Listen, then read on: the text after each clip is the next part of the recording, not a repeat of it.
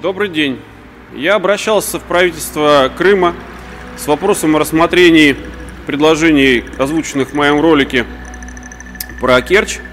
Э, Пришел ответ о том, что они не обладают подобными полномочиями, потому что эти вопросы регулируются законом о средствах массовой информации, а изменение, изменений, внесение изменений в это законодательство обладает правами э, только определенные органы, а именно значит, органы высшей государственной власти, президент и так далее.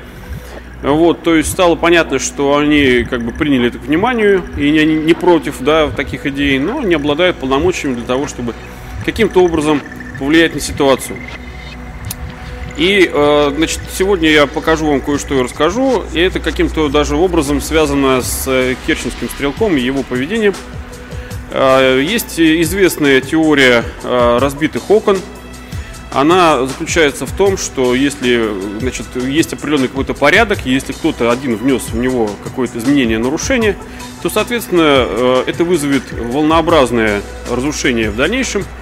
И, э, то есть, грубо говоря, э, если что-то было хорошо, то может очень быстро стать это плохо, и, и это связывают с граффити и с противоправными действиями, с мелкими нарушениями, в, происходящими в обществе. Значит, э, несколько лет назад у нас было построено вот это здание, которое, как видите, находится вполне в таком оживленном, оживленном месте. Здесь ездят э, машины, тут дорога рядом проходит, но нет никаких ограждений. И было построено здание, которое было спроектировано как автосервис, я так понимаю, и автосалон. Вот видите, она специфичная достаточно. И несколько лет оно было в таком виде. Э, все окна были целые, и тут был вообще как бы порядок, никто его не трогал. И я ждал, когда, э, значит, кто-то первый, наверное, да, запустит вот этот механизм теории разбитых окон. И мне было интересно, что произойдет потом. То есть несколько лет здание никто не трогал, все было нормально. Но вдруг появились надписи на окнах и с той стороны, ну я не буду обходить весь периметр. То есть по периметру все здание было исписано граффити. А потом разбили вот это вот первое окно, причем, что удивительно, оно как-то даже не имеет никаких осколков и так далее. Вот, и это произошло буквально вот этой осенью, хотя до этого, опять же, повторяюсь, несколько лет никто его не трогал.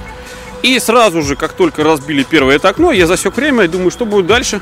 А дальше начали бить вот еще одно окно.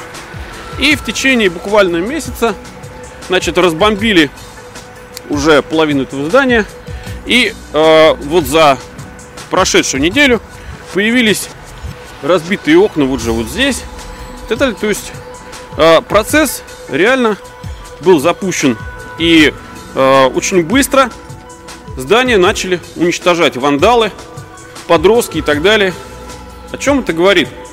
Это говорит как раз о подтверждении этой теории. И внутри этого здания есть попытки, э, значит, здесь писать какие-то дурацкие выражения типа там «Лера, я тебя люблю». Но кроме Леры, здесь еще у нас присутствуют попытки рисовать граффити. Вот видите, да? Вот, то есть говорит это о чем, что теория на самом деле работает. И работает она не в пользу общества. Потому что э, я, я пересмотрел много роликов и перечитал много статей на эту тему. Мне было интересно, как работает этот механизм. И я нигде не нашел э, ответов на вопрос, а кто именно первый запускает этот механизм, кому это надо – и отвечая сам себе на этот вопрос, я пришел к выводу, что первым человеком, который, ну, в таких вот случаях, да, разбивает первое стекло, является нестандартно мыслящий какой-то персонаж, может быть, даже он и не очень умный, но он имеет определенный уровень э, внутренней, внутреннего конфликта сам с собой, который выражается в его протесте против какого-то порядка против чего-то правильного, нормального, хорошего. И у этой личности находится обязательно какой-нибудь объект, на котором он отыгрывает свой вот этот внутренний конфликт.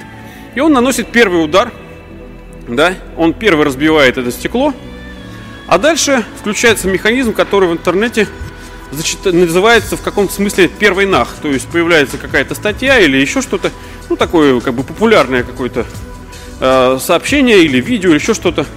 И под ним могут появиться сообщения без содержательного характера, а именно первый нах, второй нах, третий нах и так далее. То есть комментаторы абсолютно не утруждают себя каким-то э, с, каким-то смыслом своих комментариев, а всего лишь заста, э, столбят место и тем самым оттеняют смысл самого э, текста или ролика.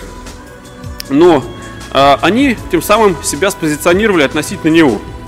И вот э, люди, которые первые наносят вот эти вот повреждения, тем самым себя позиционируют относительно вот этого имеющегося относительного порядка, да, вот этого вот, э, упорядоченности стекол и все прочее, они вносят свой первый удар, э, вклад в, этот ха- в создание хаоса, разбивают стекло. Соответственно, э, остальные, видя, что кому-то это можно, они, не, особо не задумываясь, э, действуют по принципу, что это кто-то один сделал, ну, значит, я тоже могу так сделать. Они повторяют это первый, на второй, третий, и вот уже 3, 5, 10 стекол разбито.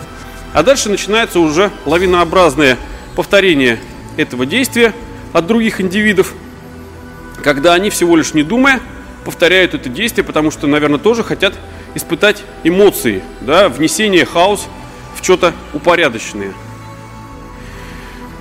Каким образом это связано с керченским стрелком? Я думаю, что косвенная психологическая связь все-таки присутствует, а может быть даже и прямая, в том, что вот этот внутренний конфликт выражается в том, что нужно обязательно внести хаос и разрушение в то, что э, вызовет определенный какой-то резонанс и будет это наглядно присутствовать, наглядно будет это видно. Кто, как правило, э, первый наносит вот подобные повреждения, подобный ущерб, это подростки, э, дети, это те э, как бы люди, которые еще в своей жизни ничего не создали, то есть у них нет опыта созидания, они не осознают э, как бы своего труда, чужого труда, они его не ценят, поэтому для них это все кажется шалостью, забавой, и они абсолютно не задумываясь разрушают то, что кто-то строил, кто-то сюда вкладывал деньги или вкладывал свой труд и время и так далее. Они это вообще не, ничего не ценят, потому что в своей жизни сами еще ничего не сделали и не создали.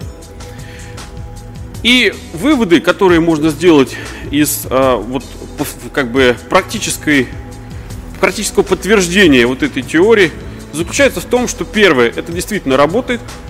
Да, это работает в определенном направлении и для определенных категорий людей. И э, как этим пользоваться? Мне недавно значит, написали комментарий к моим роликам о том, что Значит, много очень текста, много очень воды, это и так вроде бы все знают, но хоть бы один пример привел, потому что что с этим делать, как это применить? Я сознательно не даю того так называемого ключа э, к моим роликам и к тому, что я рассказываю, потому что это было бы слишком легко и просто, да, и абсолютно бесплатно получать готовые инструкции к действию. И э, ключ, кому я его дам, ну, это уже как бы мое дело.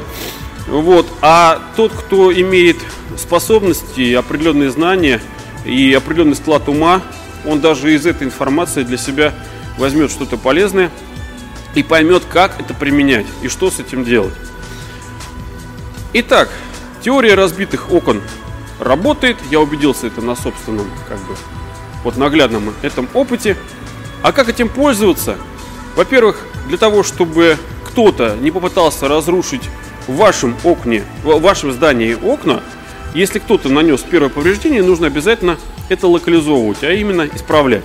Разбили окно, вставили, написали что-то на стене, стерли.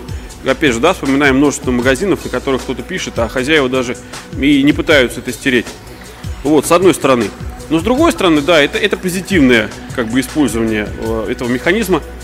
А э, негативное использование этого механизма, опять же, да, это другая сторона медали, это наоборот э, разбивание стекол в другом каком-то доме, не в прямом смысле, а может быть даже в переносном. Да, то есть, если это можно сделать вам, наверное, это можно сделать другим. То есть, беречь надо собственное здание, а вот о других зданиях пускай беспокоятся их владельцы. Спасибо.